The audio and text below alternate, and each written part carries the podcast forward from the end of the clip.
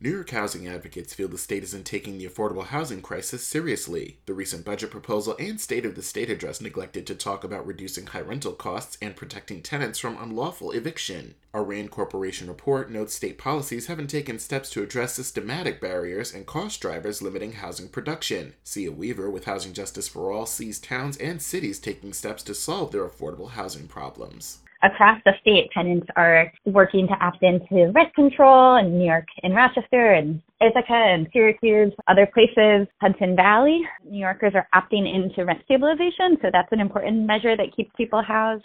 She says passing good cause eviction protections and creating a housing access voucher program can reduce housing issues. Opposition has come from the real estate industry, which wants to keep things status quo. While Governor Kathy Hochul has said people are leaving New York due to a housing shortage, Weaver notes it's due to rising costs. The Fiscal Policy Institute finds, on average, savings from lower housing costs are 15 times greater than savings from taxes for former New Yorkers.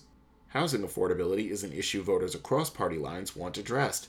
Weaver says despite the inertia in the legislature to get this done, a lack of political will is the ultimate hurdle.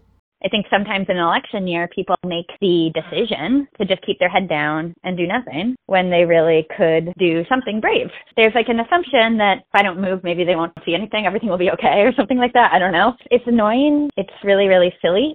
It's uncertain how much longer this issue can be put off. Cities across the state are declaring housing emergencies due to high rents and costs. Newburgh declared one in 2023, with Ithaca and Rochester facing similar issues. A 2021 survey finds 77% of Newburgh residents would leave because of high rents, since they're spending more than 30% of their income on housing alone. This is Edwin J. Viera for New York News Connection. Find our trust indicators at publicnewsservice.org.